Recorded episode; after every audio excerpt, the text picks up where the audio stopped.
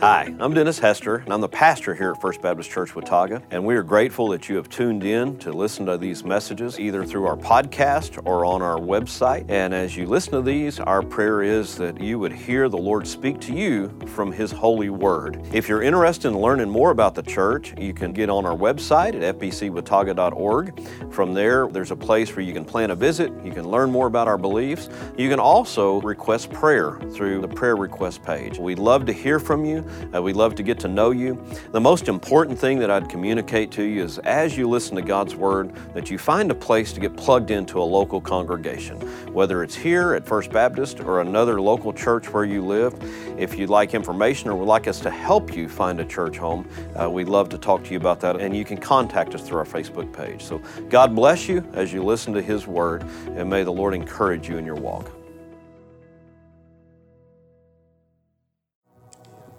Good to be in the house of the Lord, to worship the Lord with you. You know, uh, we, as I said earlier, I wish that we were through this time and we could gather as an entire church. And, and yet, this is so much better than just talking to a camera, as it was for a while. And so it is good to be here with y'all.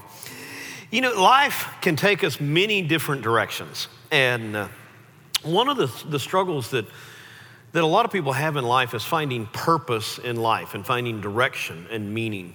And ultimately, uh, every decision we make oftentimes will take us down a different path. It may postpone uh, other things we want to do, or it may exclude other things that we want to do. Eh, the truth is, you cannot do everything at once. And in fact, you can't do everything and be there for everybody. I was having a, uh, discussion yesterday with Bianca after uh, the Mary Balog's uh, funeral service, memorial service, and uh, we were talking about how Bianca and Greg's lives are about to go through a drastic change. Uh, they have been young professionals with freedom to travel and have traveled to many places around the world. And, and you know, they're, they're excited about the birth of twins that are coming, but they also recognize that their lives are going to change. And, and I said, you know, Susan and I didn't quite face that same thing because we, you know, got married very young. Uh, when we first started college, had children very young, and, and made a decision. We wanted to have our kids young. Now, one of the reasons we made that decision was because we thought if we have our kids young, they'll be out of the house by the time we turn 50, and, you know, we'll be able to do whatever we want then. And we're still working on that. But uh, for Greg and Bianca, they, they're going to go through a big change because they've, they've made the decision to get married a little bit later and have their kids later. And it, all of our, our those decisions, uh, you, they, they exclude other things. For instance, you cannot live a, a single life of, you know, footloose and fancy free and be married also. If you decide one thing, you can't do the other because you can't do everything at once. Well, John, when he writes his gospel, had all kinds of directions he could go, all kinds of avenues. John was one of the disciples who was closest to Jesus. He was not only one of the 12, he describes himself as the beloved disciple. He also is one of the three who were closest to Jesus in kind of the inner core. Uh, John was listed in the name uh, in that group with James, his older brother, and also with Peter. Uh, we see them as the inner core of the disciples for a lot of reasons. One in particular is when Jesus went up on the Mount of Transfiguration, it was those three disciples that he took with him. When he came close to the time of his crucifixion and he goes to the Garden of Gethsemane, some of the disciples, they all went with him, all 11, and uh, Yet, three disciples he asked to go further with him up the mountain and gave them some specific requests to pray for. And those three disciples were Peter, James, and John. And so, John had all kinds of avenues that he could go. But John wrote his gospel, his story of Jesus, with a particular purpose and particular direction. And we're going to get into that. Today, what I wanted to do with this extra week to introduce John to you before we jump into John chapter 1 next week is to look at the purpose for which John wrote his gospel. And that is found in John chapter 20, verses 30 and 31. Many scholars will refer to this as John's thesis statement. Uh, as I begin to work on my, uh, my PhD dissertation, uh, working with Darren, Darren uh, Biles is known as being very hard on students and making sure they get their thesis correct. Because it, once you nail down your thesis, it's going to guide what you put in your paper and what you don't put in your paper. It is going to control and constrain the direction of your research. John had a particular thesis, a particular purpose for which he wrote this gospel. Now, I want you to understand that it is different than the three synoptic gospels. Matthew, Mark, and Luke are more historical in nature. In particular, Luke comes out and just flat tells us. He said, I have searched out eyewitnesses. I've done everything I can to give you a historical, chronological account of Jesus' life. John didn't do that. John's is a thesis. Now, for instance, let me tell you where that matters. And we'll find as we work through the Gospel of John over the next several months that it matters for a lot of reasons. But one area that it really matters is if you look at Matthew, Mark, and Luke, and, and they have a particular order of events in John's uh, uh, in Jesus' life. And John seems to take that same event, he may talk about the same miracle, the same healing, the, whatever it happens to be, and he puts it in a different chronology. I want to encourage you that that does not mean that John was wrong. What it means is John had a different purpose. He included that event to make a point, not put it in a particular chronology. So if, you, if there's a chronological question about when did Jesus flip over the table, so to speak, you're, the first place to look for that, to decide that in the historical context, is Luke, not necessarily in John's gospel. John includes that in a different place, but he does it for a very particular purpose, a particular reason. So eh, it's important for you to understand that, that John, John writes a thesis, not a historical account. Now, that doesn't mean that it's not historically accurate. What John writes is accurate. It is accurate stories about Jesus' life and ministry. John was there. John saw it with his own eyes, but he chose particular stories and put them in a particular order to prove something, to, to accomplish his thesis. So read with me this thesis, and, and it'll help you understand a little bit more of what I'm getting to. In verse 30, the scripture says, Jesus performed many other signs in the presence of his disciples that are not written in this book. But these are written so that you might believe that Jesus is the Messiah, the Son of God, and that by believing you may have life in his name. So John comes right out and says, There's a whole lot more I could have written. And in fact, uh, over in chapter 21, John goes on to say that if I had written everything uh, that could be written about Jesus. The world could not contain the books of all the things that Jesus did. And so, John, right here in, at the beginning of his thesis statement, says there's a lot of other signs that Jesus performed. There's a lot of other things that Jesus did that I could write about, but I have chosen these to make a point. You know, I've been taught that, that and I don't always do it well, but I've been taught that that's one of the important aspects of constructing a good sermon don't include everything. Eh, because if you come and you give lay everything out there, we could be here for a couple hours talking about this. And so I have to choose what I'm going to bring to you out of my studies to make the point that I believe the text makes and that God's leading me to communicate to you. And so John does just that. John chooses particular things, particular signs, particular events of Jesus' life to, to accomplish his purpose. And his purpose, uh, first of all, these, these signs are going to point to who Jesus is. So, what is it that we need to believe? What is it that John is trying to help us believe? The first thing that John wants us to believe and understand is that Jesus is the fulfillment of God's promise. Jesus is the Christ, is what John tells us here in, uh, in Greek, but it's that, that word Christ is the Greek translation of the Hebrew word for Messiah. And so when you see the, the, in the New Testament the word Christ or the word Messiah, oftentimes they are, uh, it's an editor's choice what they, uh, the, the translator's choice, which word they chose to use because it means the same thing.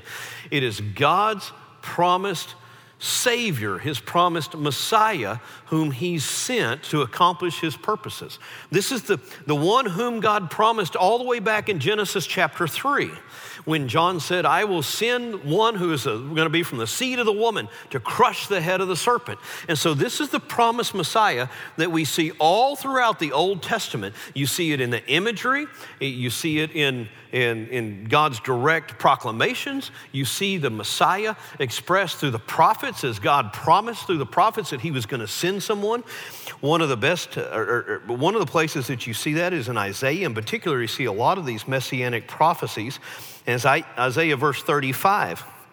This is a good example for us because it's a, it, these are some of the signs that, Jesus, that John chose to say about Jesus. John, in, in Isaiah 35, verses 5 and 6, Isaiah says, He will, the eyes of the blind will be opened, the ears of the deaf will be unstopped. The lame will leap like a deer, and the tongue of the mute will sing for joy. And so, Isaiah, when he speaks of the Messiah coming, this promised one whom God is going to send, he specifically says that God is going to cause the blind to see. He's going to cause the deaf to hear. He's going to cause the mute to speak. And he's going to cause those who've been paralyzed and unable to walk to be able to get up and leap like deer. Those are some of the very signs that John chose so that we might know that Jesus is the Messiah. And so the, the purpose that John writes, that, that he includes particular signs, is so that we might understand that Jesus is the promised one, the one who came to fulfill God's very prophecies and God's very promises from the Old Testament. Jesus is the Christ, He is the Messiah. But He also, John also wants us to understand that Jesus is the Son of God, that Jesus is in his very essence, God himself. John, more than any other book of the New Testament, certainly more than, the, than even the Gospels, wants us to understand the deity of Christ. And John doesn't leave any questions about his understanding that Jesus is God. From the very first verse of John. In John chapter 1, verse 1, John begins his gospel not with the birth narrative, or not with a historical account of the genealogy of Christ, or with John the Baptist. John begins his gospel with these words In the beginning was the Word, and the Word was with God, and the Word was God. John doesn't say that the Word was a God. He doesn't say the Word was the God, he says the Word was God. Now, I've had uh, Jehovah's Witness come to my door, and uh, especially when, when I was pastoring in May, we had, uh, for one year, we had them come pretty regularly until they got tired of, of trying to argue with me or, or, or got tired of me witnessing to them, essentially. But the first group that came, uh, they, of course, they don't believe that Jesus was God, that he was fully God. They believe that he was a God, and in a way, each of us can, can be a God. And so uh, they wanted to discuss that from their translation or even from the King James. And they asked me what version I use, and I said, Well, if we want to study, I'd like to sit down and look at this in the Greek text with you. And they really didn't want to do that. They wanted to use the, the New World Translation because the New World Translation, their translation, had uh, translated John 1 1 as saying in the beginning was uh, the Word, and the Word was with God, and the Word was a God. They included the indefinite article in the New World Translation. Ultimately, the language there does not support how they translate that. And yet, that little technical issue really doesn't matter because John, in his gospel, sets out from verse 1, chapter 1, to put on display that Jesus is God. And one of the ways he does that is through the I am statements that he uses throughout the gospel. And I just want to look at one of those for time's sake. As I said, I, I got to choose like John did. Uh, one of the, the, all throughout the, the gospel of John, you'll see Jesus say, I am. And uh, the, the, the, expression that he uses, the Greek expression, ego eimi, is a forceful declaration of I am. Now, sometimes the I am statements have predicates.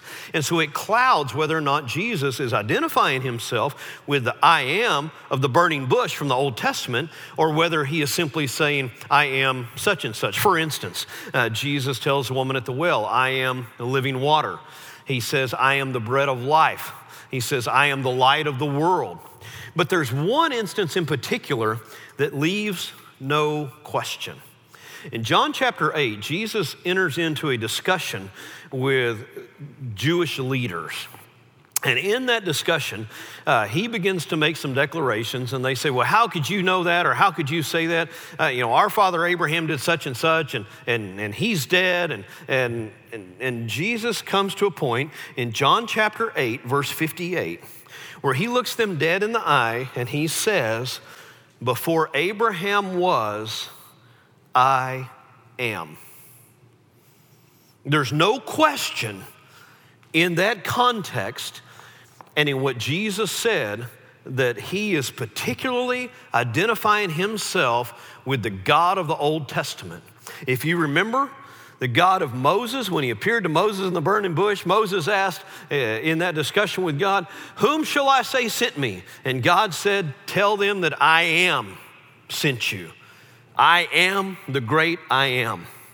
And Jesus, in that moment in John, and I believe many other times in John, you can identify I am statements that, uh, that we understand Jesus declaring himself in, as one with the Father. In fact, in other places, he just simply comes out and says, I and the Father are one. But in this I am statement in John chapter 8, verse 58, there is no question whatsoever that Jesus is identifying himself directly with the God of the Old Testament. I am. And if you have any question about that, look at how the Jewish authorities reacted. Because what they did is they picked up rocks and started throwing them at him. They wanted to kill him for, uh, uh, for him blaspheming God in their view. And so, John, he, he's going to write particular stories. He's going to give us particular signs. He's going to give us particular actions and words of Christ so that we might know two things that Jesus is the fulfillment of God's promise from the very beginning that He is the Messiah and that Jesus is God. That as He walked on this earth, He was fully God. And so uh, those signs are going to identify who Christ is. So then we move forward to John's purpose. John's purpose is not just that he declares that Jesus is the Messiah and that Jesus is God. God's purpose, or John's purpose, is that you and I might believe in the Messiah, the Son of God. And not just believe that He is those things, but that we might believe in, in a way that we put our faith and trust in the Christ, the Son of God. And so John uses the, the, the word for uh, belief that we often translate faith. It's the idea that, that we come to a place where we put our full faith and trust in Christ. And that when we do that, we, there, there's an end, there's an outcome to that. But his first declaration here is I've written these signs, I've written these things down so that you might believe that Jesus is the Messiah the Son of God. What is belief? That's kind of what we're getting to here. What John, what does he really want us to believe about that or believe into in that? One of the best examples of that is uh, just a simple idea of what it takes to trust. And that can be illustrated in, in many different ways. But one of, the, one of the places we did not visit on this year's trip, but I was reminded of it is, as, we uh, cut across from uh, the mountains up by Leadville, Colorado, down toward Colorado Springs. And, and I saw the cutoff that went back through to Cripple Creek, and it went back to a town called Cañon City. Uh, just outside of Cañon City is a suspension bridge uh, that hangs over what is referred to as the Royal Gorge. When it was built, it was the highest suspension bridge in the world. Uh, since then, there's one in China that's been built higher. It's about uh, 970 feet or so uh, from the suspension bridge to the ground. Now, the last time that I tried to visit that suspension bridge, the city of Cañon City has turned that whole area into an amusement park. And so you can't even go to the bridge unless you pay an admission fee that's about the same as paying an admission fee to Six Flags. And they've got Ferris wheels and all kinds of other things going on there. And so the last time we went, we actually just walked around and looked through the fence so that we could see the bridge. When I was a kid, that wasn't the case. When I was a kid, there was a little bitty uh, curio shop there, and you could just walk out on the bridge. And in fact, when I was a kid, you could still drive across that bridge. And so I, I, I, remember as a seven, eight year old boy walking out on that bridge, and I'm looking down, and, and I'm not afraid of heights, but I'm looking down at, the, at that drop, almost a thousand feet, when I feel the bridge begin to sway because there's a pickup truck driving across that bridge that's a suspension bridge made with lumber across it. And so you feel that bridge begin to sway. You know, it gets a little exciting, you know, kind of stirs your uh, adrenaline a little bit. But trust is more than saying, I believe that that bridge will hold me and that pickup truck up. See, I can say that all day long. Trust is walking out on the bridge and putting my life on the line because if that bridge were to fail, I would fall and plummet to my death. Well, ultimately, that's a pretty good illustration of what it means to put our trust in Christ.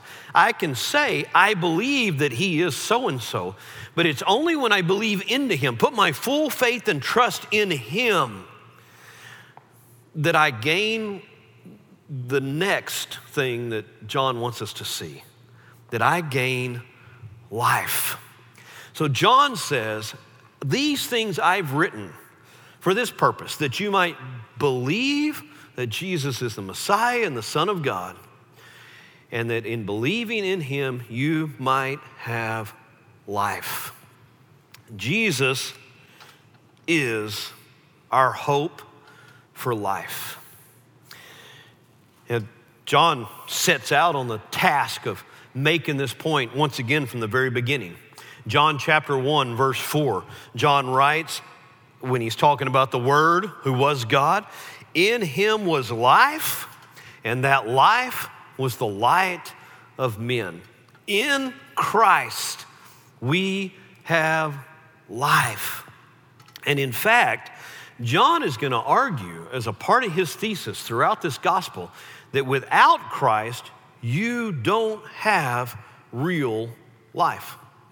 He's going to argue that without Christ, you are spiritually dead. Certainly, you have physical breath, but you are not spiritually alive outside of a relationship with Christ, believing in Christ and putting your full faith and trust in Him. I used an illustration last night when I introduced this message and encouraged people to join us today on Facebook. Because July the 29th, Wednesday, is the day that we will celebrate Katie's birthday. We'll remember her birth. And, and uh, certainly on July the 29th of 1989, Katie was born into this world and took her first breaths, and certainly entered into the world in a way and with a body that would change our lives. It would change the trajectory of our lives, it would change a lot of things about our lives. But at that moment, Katie merely had physical life. About six years later, almost seven years later for Carrie, I mean for Katie, Katie, after being introduced for, from birth almost to Christ, put her full faith and trust in Christ as her Savior. And in fact, uh, we were in a revival that night and I, uh, that week, and I remember uh, on a, uh, it was probably Monday night when Katie and Carrie both came down the aisle together. And I met them at the front, and I, as a good Baptist pastor, told them that they were too young. They didn't fully understand what it meant uh, to uh, ask forgiveness of their sins and, and to be saved, so they needed to go back to their seats. So they did. The next night, they came down again, and this time Katie looked me in the eye and said, Dad, we know and we want Jesus to be our Savior. So I grabbed one of the deacons and I said, Ted, uh, would you be as hard on them as possible? and ask them all the questions. And, you know, after he got done counseling them, he came back and he said, They're not any question. They both know what they're doing. They want to put their faith and trust in Christ as their Savior. And so I believe at that time, Katie gained spiritual life. She was born again, as Jesus is going to tell Nicodemus in John chapter 3. She had already been born of water and the blood, but she was born of the Spirit when the Holy Spirit invaded her and she became a child of God. And at that moment, she gained true spiritual, eternal life.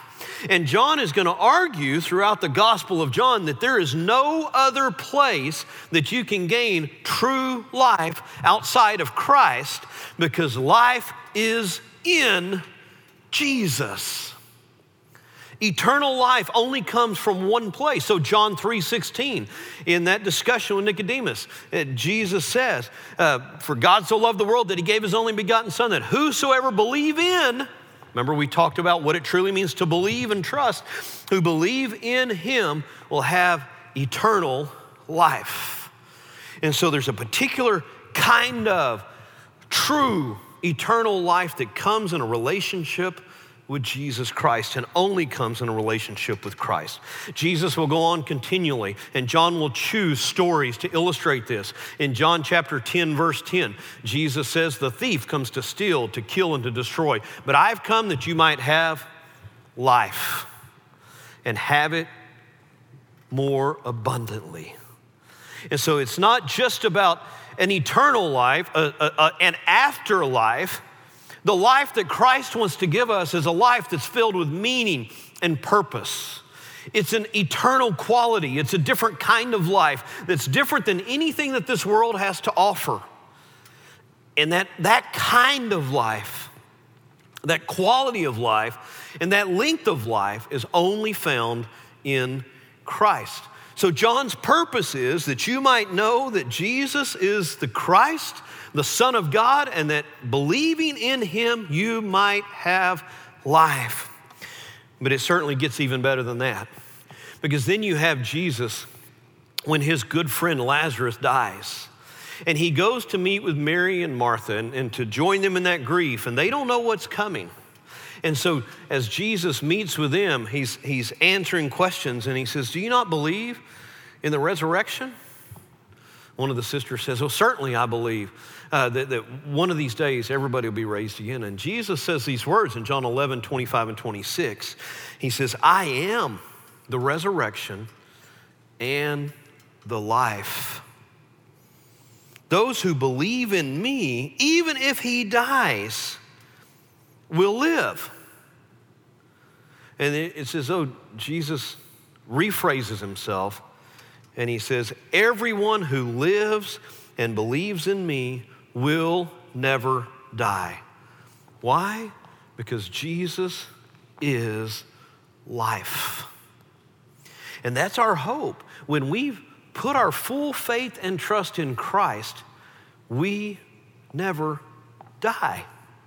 If we live and believe in Him, we simply will take our last breath on this earth, and the next aware moment that we have is in the presence of the Lord. Paul says to be absent with the body is to be present with the Lord. Uh, I believe it was Dr. Rainey who, who had, had used this phrase and has stuck with me all these years that when a Christian takes his last breath, he doesn't die, he lifes. He simply goes from one presence with the Lord to another. We go out of this body into the presence of God in a different way that we don't fully understand, and we won't fully understand until we take that last breath here and step into His presence. Why, do, why can we have such confidence? Because we don't have to know all of the details. We don't have to know exactly what it's going to look like. We don't have to understand the timing. All we have to know is the person of Jesus Christ because He is the life. And Jesus emphasized that again. the last night he's in the upper room, right before he leaves the upper room to walk with the disciples out to the Garden of Gethsemane in that great speech over three chapters from chapter 14 to chapter 16 of the Gospel of John. in, at the the beginning of John chapter 14, he understands that his disciples are beginning to get worried about what's about to happen, and, and their, he, their hearts are being stirred. And so he says, Let not your hearts be troubled. You believe in God, believe also in me. And so he gives them this instruction. And, and you come to Thomas there, who says in John chapter 14, verse 5, But Jesus, how will we know where you're going? We don't even know the way. And Jesus very simply said, I am the way, the truth, and the life. No one comes to the Father except through me. So, John wants us to understand in the words that he chose to record, and he could have recorded books and books and books of Jesus' words, but he wants us to understand what is most important that Jesus is our source of life, and he is our hope of getting there. It's all about Jesus and a relationship with him. And so, John's purpose is that we might believe in Christ, and in believing in Him, we might have life. Ultimately, as I as I look at the group that's here, and of course, not knowing who, who has joined us online, my prayer would be that you have that certainty that through your study of God's Word and through your understanding of the good news that Jesus has brought us, that you have that assurance that not only do you believe Jesus is who he says he is, but you have believed in him. You have put your faith and trust in Christ for your eternal life, that you put your faith and trust in Christ for your spiritual life, that you're alive in Christ today because you have read and believed and trusted in Christ. Now, I understand that trust doesn't come easy. And in fact, sometimes we as believers even struggle with our faith. Many suggest that John wrote this gospel not to the lost so that they might be saved. Many believe that he wrote it to the church so that we might be encouraged in our belief.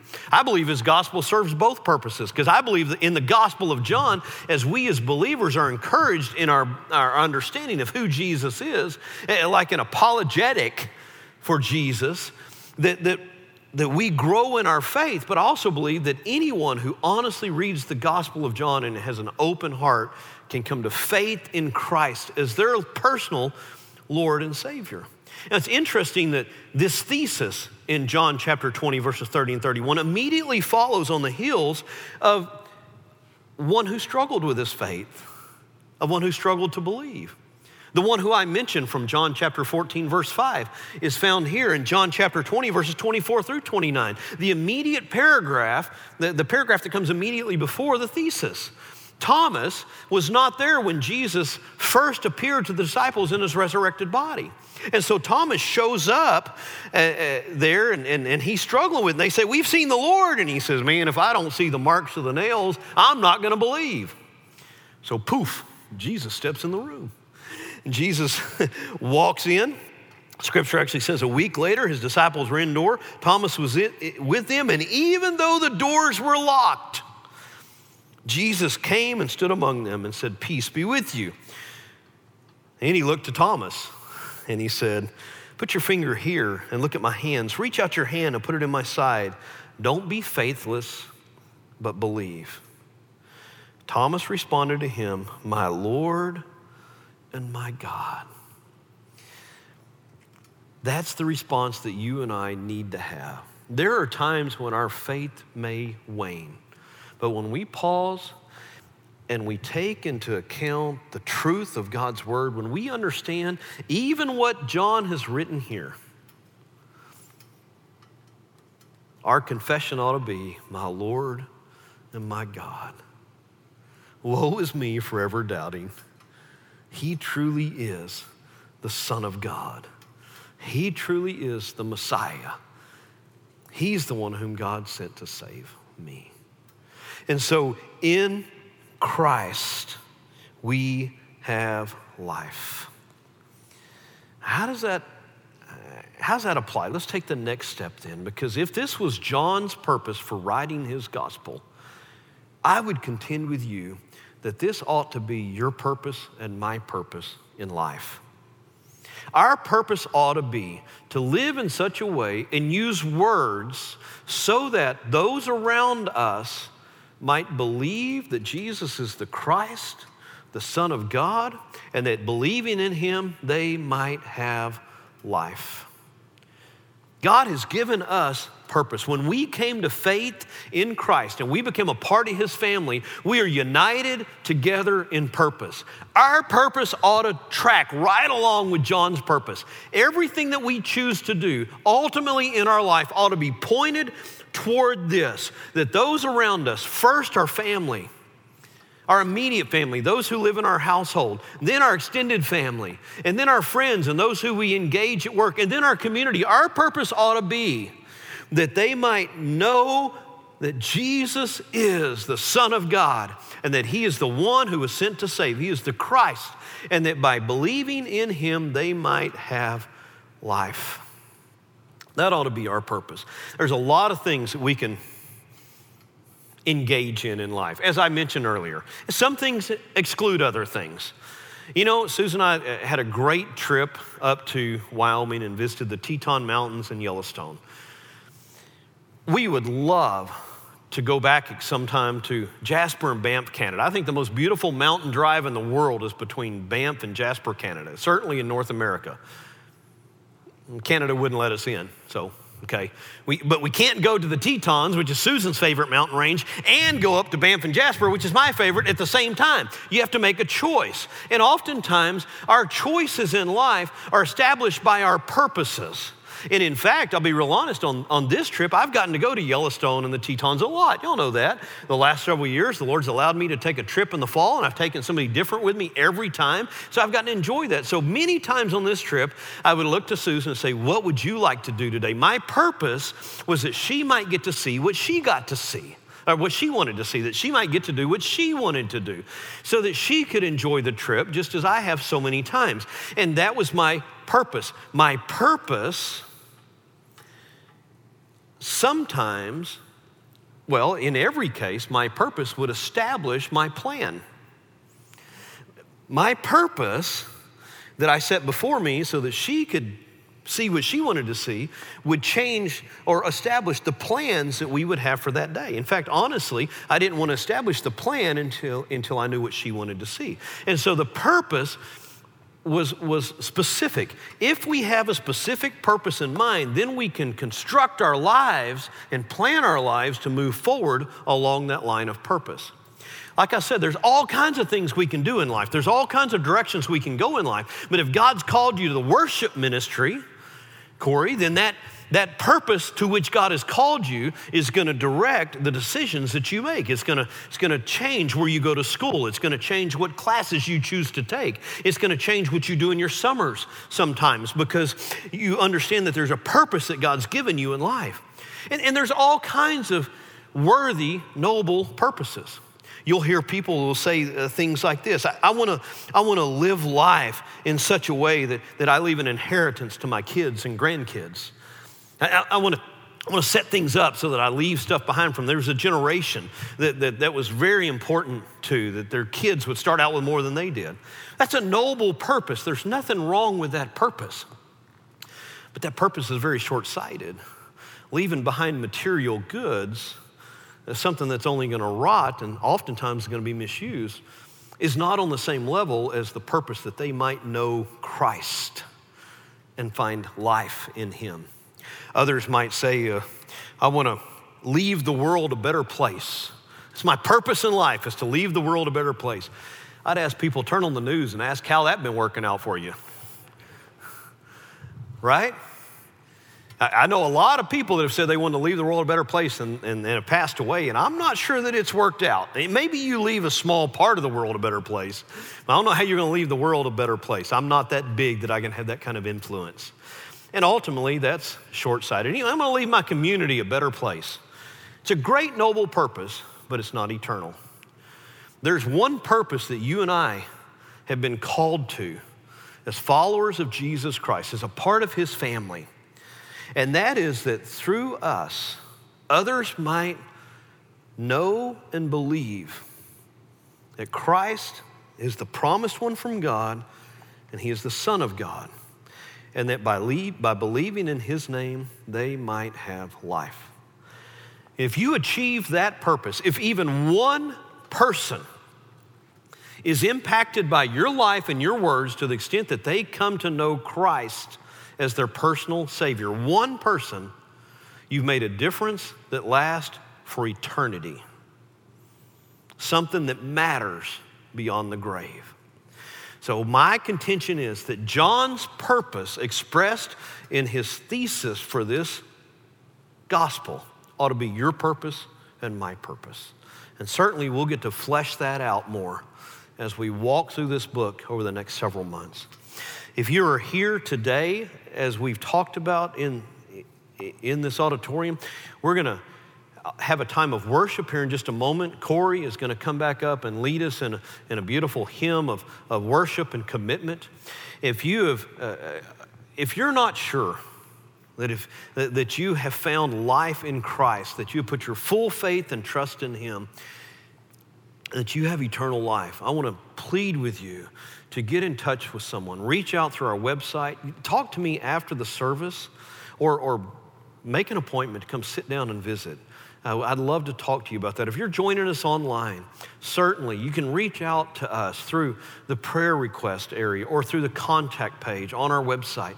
Kevin or I or one of the other ministers here, or even one of our deacons, would love to talk to you about what it means to put your faith in Christ in such a way that you gain eternal life and that you experience not just a future with God, but a new kind of life with purpose in this world. I'm going to ask you to stand with me if you're here in this auditorium as Corey comes and leads us in this hymn of worship.